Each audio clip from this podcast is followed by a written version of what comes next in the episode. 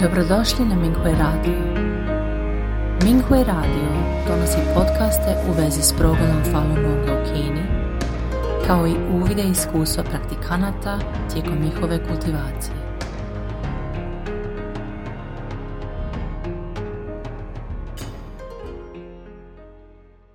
Slijedi članak kojeg je napisao Falun Dafa praktikant iz Tajvana pod naslovom Nemamo razloga da se osjećamo superiorno kao duhovni kultivatori. Nakon što sam pročitao uvodnik Mingui, laskanje i demonsko uplitanje iz vlastitog uma, želio bih podijeliti neke od svojih misli. Počeo sam prakticirati Falun Dafa 1999. godine, dakle prije 24 godine, što je dugo vremena. Svjesno nastojim se pridržavati fa standarda i marljivo gledati unutar sebe kako bih se čvrsto kultivirao.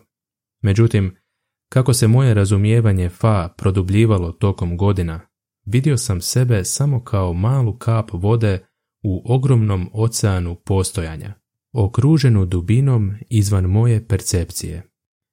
Shvatio sam da je učitelj brižljivo uredio put kultivacije svakog dafa učenika. Ako bolje pogledam, svaki dan mogu otkriti nove nedostatke u sebi. Nedavno sam se vezao za to da budem što efikasniji. Stalno sam tražio načine da svoje svakodnevne zadatke obavljam brzo i pametno.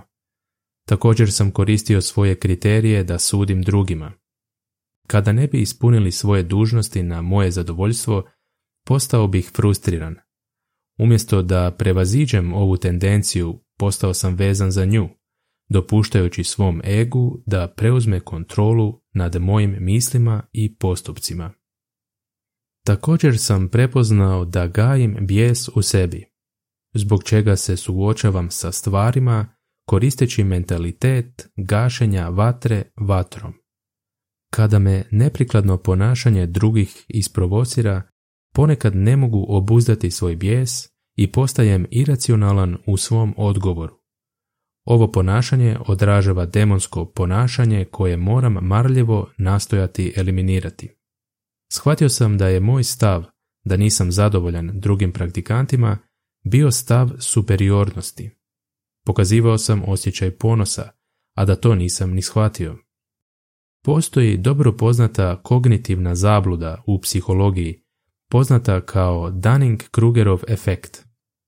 Ovaj fenomen naglašava tendenciju da su ljudi sa ograničenom kompetencijom često previše samopouzdani, dok su stručnjaci skloniji biti skromniji, priznajući veći opseg znanja izvan svog vlastitog.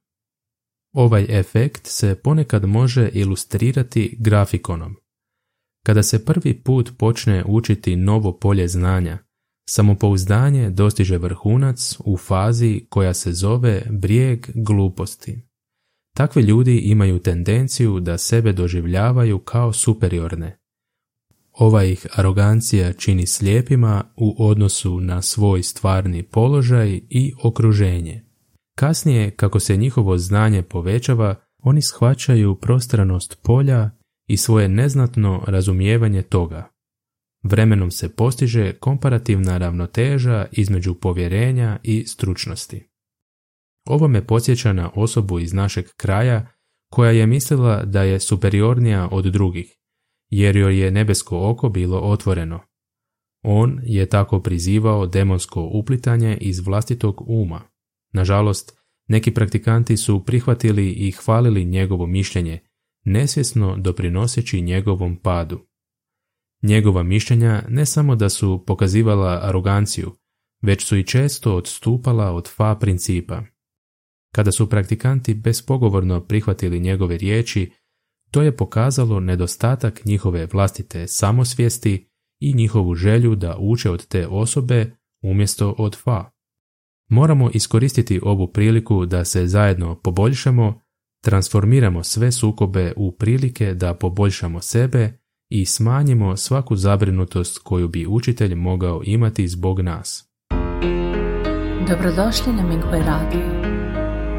Minghui Radio donosi podcaste u vezi s progledom Falun Gonga u Kini, kao i uvide iskustva praktikanata tijekom njihove kultivacije.